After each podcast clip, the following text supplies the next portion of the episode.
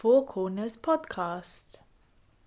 Hello and welcome everybody to the next episode of the Four Corners podcast with your host Klisman Murati. And on this episode we have a very interesting guest and something and a topic which we'll be discussing today, which I've been dying to sit down with this guest for. And uh, today's guest is Benedikt Franke, the CEO of the Munich Security Conference. And we're here today to talk all things uh, geopolitics and how that interplays and interrelates with the world of investing and we'll be tackling some issues which have been on the news recently, but in a very interesting way that Mr. Franke is very qualified to speak about. So I'd like to welcome Mr. Franke to the show.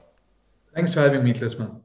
Wonderful. So, Benedikt, you are an academic in your own right as well. You know, you've completed a, a master's from uh, John Hopkins, a, a, a, PhD from Cambridge, and a postdoc in, from Oxford, uh, tackling both of the top universities in the UK. So you are an academic of international relations, of, of politics in your own right. When you transitioned over into uh, quote unquote the sort of real world, I don't really like that phrase, but it's a phrase that has been used quite often when you compare academia to more hardcore, uh, you know, practical political issues. What have you seen as being the most surprising thing that uh, maybe you weren't prepared for in your academic studies when it came time to engaging with uh, with leaders internationally and regionally in Germany as well? Are, are, there any things that you can say that were different from your studies or that surprised you when you came into the world of uh, politics? Yeah, that's a good question to start on. I could talk for hours and hours about this. Um, everything was different than I had expected. You know, I had learned all these theories and relationships, and when you when you sort of get into the real world, you quickly realize that yes, theories are pretty good at describing things post fact, but they are not very good at um, prescribing or helping you to make sense um, pre-fact out of things. So you know, I, I started uh, with with Kofi Annan um, and and I worked as a as an assistant for him, and obviously that was a great place to start to see all the intricacies of of international relations and, and politics. And the, the sort of the one key takeaway that I quickly learned was that it's personal interests that motivate people to do the right but also the wrong things. And when i then you know left the the Kofi universe, so to say, and joined the the CSU, which is the, the ruling party in, in Bavaria. And I, I worked on the election campaign for the, the federal, the state, and the and the local elections in, in 2011, 2012, and 2013. Um, I realized that even harder that it politics is emotional, politics is personal, and everything else flows from the bottom to the top, and not the other way around. And um, you know German foreign policy sometimes can be explained by looking at some, you know, communal conflicts in southern Bavaria and the way that politicians need to deal with that. And that really um, took a long time to digest. And I'm not entirely sure that I have fully digested it. But yeah, all politics is local and all politics is personal is, I think, something that, that's as true today as it was in, uh, in ancient Greece. I can imagine so. Because even from my experience, although I didn't go through the steep academic training as you have, I finished with a master's, was my latest degree at a UCL in London. And I've noticed that even when the civil servants came in to talk about potential careers into the future, I was very interested to see what kind of academic theories and academics do they rely on for their for their knowledge of how to behave in the in the uh, in the sort of uh, re, uh, realist world of, of uh, international relations, and I was surprised to hear that they don't really use a lot of theory when it comes time to decisions. Mostly based on, on practice and based on on past history of how nations have inter, inter interacted with each other, and they use that as a basis for moving forward. So, in your role as um, as CEO of the Munich Security Conference, and actually being such a hub for leaders to come and discuss interesting issues, what do you think um, are the things that worry them the most or keep them up at night when it comes time to uh, to to dealing with these very complex and long-term issues of international relations because naturally uh, each leader has their own point of view on the world and each election cycle determines what position a nation takes depending on what leader is in charge and even if they keep the same position over the, the five years or so that they're there. Are there any themes that you believe um, are, are, are more important than we realize to these leaders when it comes time to dealing with this complex world that we live in today? Yeah, it's, um, it's almost like an advertising block for us.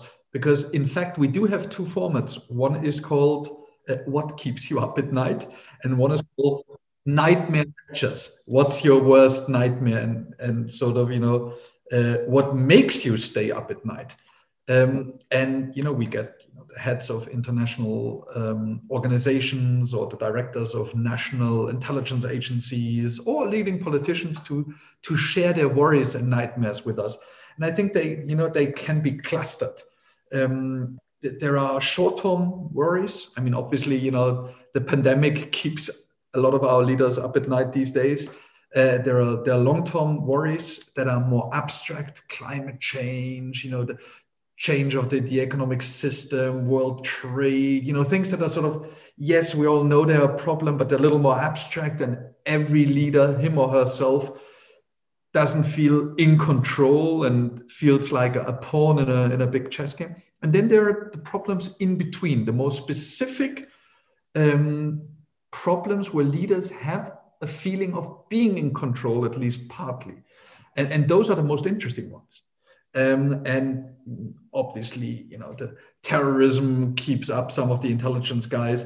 But what I found recently when we do these things is it's it's technology, it's the enormous speed of innovation juxtaposed with the, very slow um, development of bureaucratic structures and, and political decision making processes and and problems like 5G. You know, let's you know there are a lot of leaders that that I think are deeply worried that with 6G, 7G, and 8G we will run into very similar problems as we did with 5G because as technology and technological change accelerates.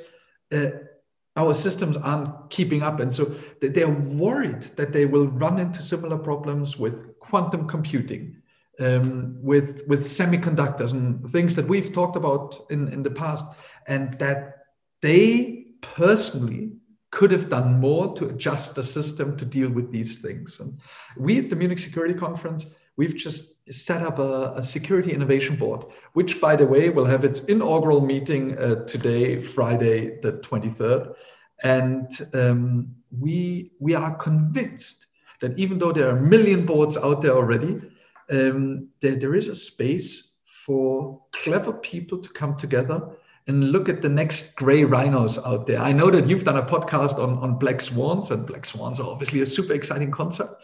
But I think gray rhinos are an even more exciting concept because. Tell me, what is a gray rhino? That sounds quite interesting as a topic. A gray rhino is a problem with a high probability, high impact, yet still neglected. So you see this gray rhino in the in the sort of you know long distance, and you think, oh, that's a nice rhino, and then it comes closer, and you say, oh, this is a nice rhino, and then suddenly it's just too close; it'll just run you over.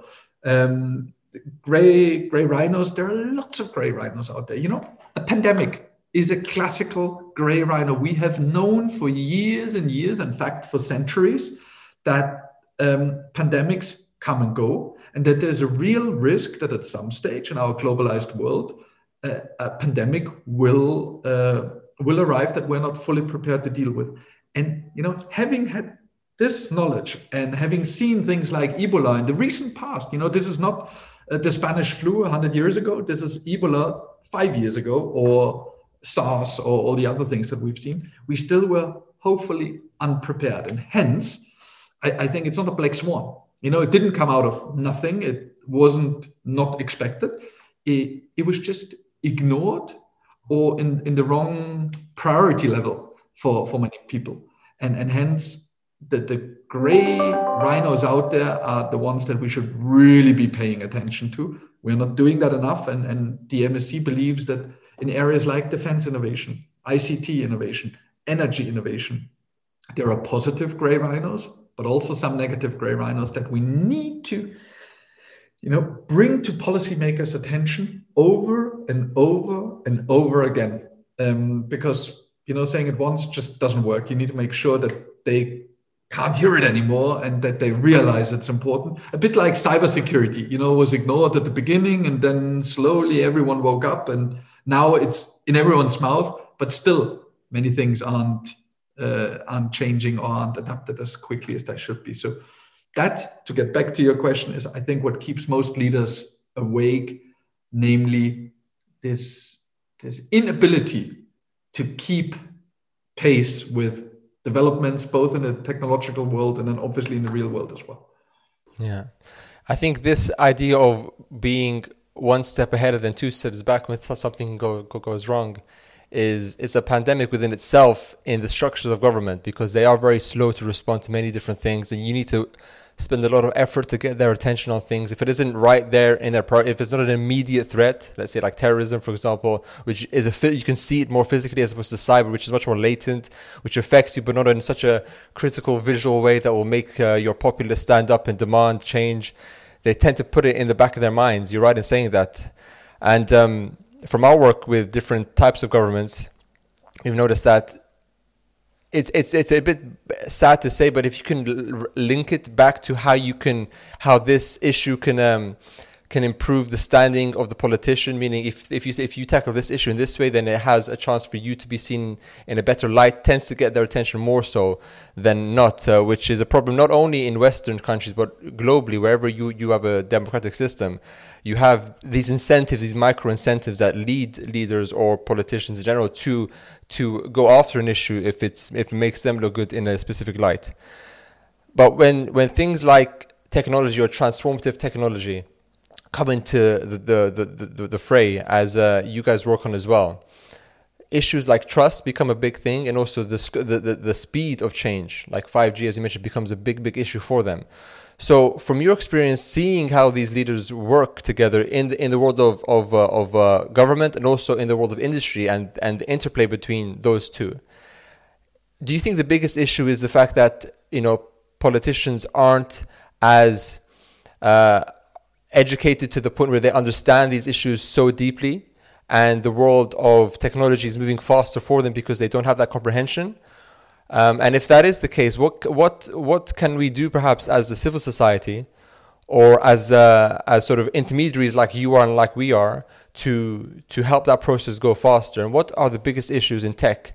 Because trust is is, is a big one and also the rate of change is a big one too. So have you got any, any thoughts on that, uh, on, the, on, those issues? I know there's a lot of questions packed into one, but I'm sure you can handle it. You know, I, will try to pack many answers into one.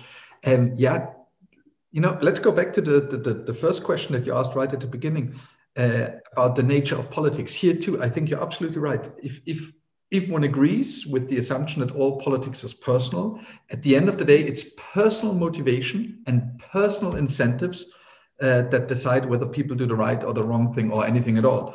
And, and, so I think organizations like ours, like the Munich Security Conference, really have a role to play in hammering points home that you know it's an, an interest uh, in a leader's personal interest, in a nation's general interest to do X, Y, and Z. And I, you know, I, I can run through millions of examples if you want me to, but my feeling is that the the world of politics is becoming you know more complex by the second. And we don't necessarily you know give our politicians credit for that or support them optimally in navigating these you know constantly changing and increasing complexities. And hence there is some kind of a, a translation function for organizations like ours. You know bring brilliant techies and brilliant nerds and brilliant investors um, together with powerful leaders is good and is better than nothing. But what is really important is to translate between these two worlds, to tell one side what is needed and possible, and the other what's realistic and politically uh, astute. And I, I, think that needs to be done more. And we'll, we try that. We haven't figured out, you know, um, all possible details of how to do this best, but we're getting better by by the minute. And you know, in addition to this this translation function, I think there is some for an organization like ours, there is a foresight function. So, you know, what are topics that will be important in three years, and how do we make sure that leaders get that they're important in three years and to, to, to start make plans leaders, and I'm, you know, I'm talking about the prime ministers and, and presidents of this world, so our customers in quotation mark, our our audience. Um, they have so many issues to deal with and so many problems and also so many possible solutions to choose from that I think yet another function for an organization like ours is to slim down the decision matrix, to make it easier to find, you know, what are sensible solutions and what are, you know, maybe attractive solutions, but solutions that aren't, you know, realistic or uh, can't be implemented in the time that we need them uh, by. You know that there are there are lots and lots of long-term issues now in, in, in politics. And uh, you've mentioned election cycles. I, I have a feeling that people do get the fact that you get retroactive credit um, in politics too. And people care about their place in history books. And so I think what you need to tell people, you know, this this decision may not help you win the next election, but it'll help you win a really good place in the next history book. Um, it will, you know, your fame and glory will follow, and it will not follow in two years, but it'll follow in five, 10, 15 years. And I think that's something that's not our role at the Munich Security Conference, but that is something that civil society and and and uh, in particular academia can really help with. People giving people credit for difficult decisions they have taken in the distant past that play out positively in the present. And you know, we should really look which countries are doing well in the pandemic and what people have done in the past to prepare these countries better than others. Singapore, you know, we've laughed at Singapore for years because everyone ran around with masks long before we knew that masks existed. And you know, we should really give them credit for having thought ahead and having prepared a country. Now they're obviously doing quite well. So yeah, giving credit is a is a hugely important uh, task for, for civil society. Mm-hmm. Does that become more difficult though when when you have in the first place big disagreements between the populace and the governments as to how to move forward with big issues like COVID? I know topics like the COVID passport is very contentious in many parts of the world. And also between leaders of different countries. So you have two types of relationships, don't you? You have the, the people and their politicians, and you have politicians and their and other politicians in in other countries, and your concept of uh, beyond Westlessness, the idea that um, you know the historic uh, unions of Western democracy are somehow fraying or they're becoming less important as other nations become more powerful, which is a concept that we have as well in in in a different form. Um, does this sense of cooperation uh, become more difficult, especially with an organization like the MSC, when you have historical powers um, being quite close together and for many different reasons their uh, opinion on different international matters becomes frayed and non-unified and then bringing them together at the negotiating table becomes even more important because they are still very important leaders. I use the example of the World Trade Organization we had a representative uh, of the World Trade Organization on our podcast recently this year, and he made it very clear that the importance of bodies like this becomes even more important as nations become more powerful across the world. So that the US is losing power some, in, in, some way, but more nations are developing more power, which is evening out the playing field, or at least make, making these smaller nations, now that are becoming more powerful, have a much bigger voice in world affairs.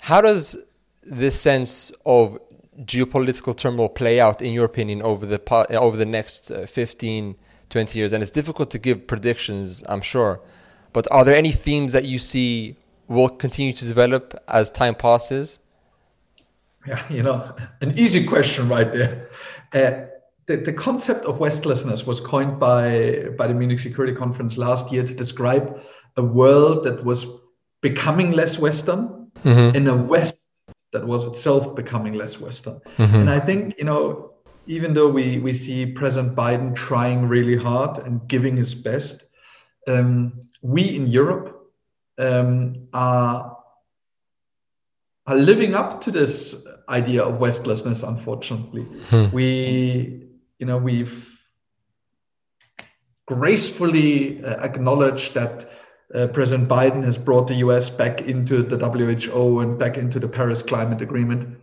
but still within Europe, we still haven't figured out things like Nord Stream 2 or the 2% debate on, you know, our contribution to defense. Uh, we are mm. totally fragmented when it comes to our opinion towards Russia or China. We aren't the ally to the United States that we should and that we could be. And I think that brings a lot of problems with it. And the question now is I think we're at a, a fork in the road in a way. The next 15 years will play out totally different if we as Europe, you know, as one half of the West or the transatlantic alliance, don't get our act together and formulate yeah. clear positions on China, Russia, and, and some key themes, uh, you know, beginning with migration and climate change, uh, health security. There's so many out there. Um, that, that, that's one side. You know, if we get our act together, um, I think the next 10 to 15 years will become a success story for the West where we make multilateralism fit for purpose again, where we, you know, stamp our values on, on, on global development, which I think is, is the right thing to do, or we go down the other fork, uh, the other road. Um, and that is one where we remain fragmented as Europe, where we will see even less um, supranational um, benefits for people and and more a return to the nation state. I mean, we've seen it, you know, with with Brexit and vaccinations. For for Europeans and pro-Europeans, Europhiles like me, this is a drama. In in a way, the, the, the Brits, whom I love dearly, feel vindicated in having left the European Union because the European Union has messed it up um, Brits have left it to the nation state. They gained back control. And yes, they are world champions in vaccinations. Whereas the Europeans tried to be fair and nice to each other and sort of balanced and, and good.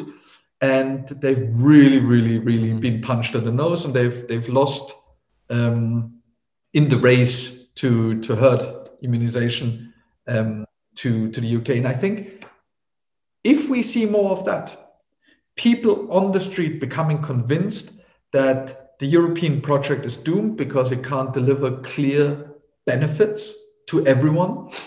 And if Europe remains bad at communicating its enormous benefits to everyone, and if we can't get our act together on, on foreign security policy issues and on our stand towards Russia and, and China, I think we're in big trouble down the road. And I think that is that is really something that that investors need to understand.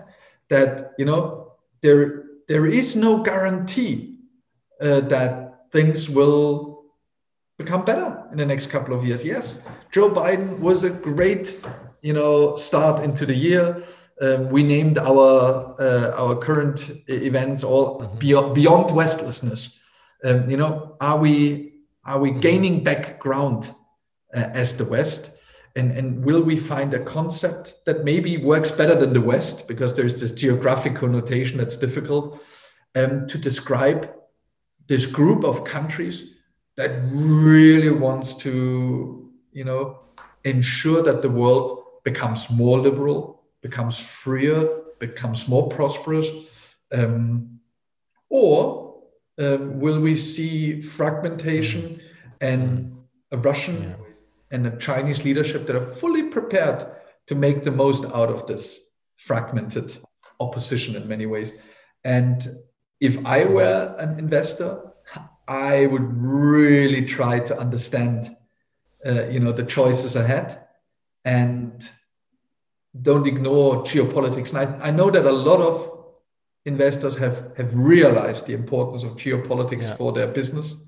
Uh, but I don't think it's all of them yet, and I, I don't think it may even be the majority. So we have, as the Munich Security Conference, we've mm-hmm. begun to reach out to investors uh, and, and tell them, you know, it really makes a difference where you put your money and on what assumptions yeah. you put your money into technologies and into service industries and into you know old style industries as well so yeah we could go on and on forever and ever about this topic but i i'm relatively convinced that the the next two years will be the ones that decide on, on where we will be in 15 years. And that sounds a little philosophical, but I hope you buy it nonetheless. Yeah, well, hopefully we'll have a chance to speak in 15 years' time and I'll play this podcast back to you to see how correct you were. but I think you're right in saying that investors, and especially from our experience, investors really they have an awareness of geopolitics because it's in their faces a lot of the time when they read the newspapers. But unfortunately, for a lot of them that we've spoken to anyway, it stops there. It stops them reading the papers and feeling, well, that's enough for, for, me, for me to know. And they can make decisions off the back of just reading an article or two, which is really ill prepared because you wouldn't do the same thing if you were in, in any other industry. You couldn't really say, when it comes time to investing, in a company, oh, I read an article, therefore I'm going to invest. Why would you do the same thing with such such latent importance?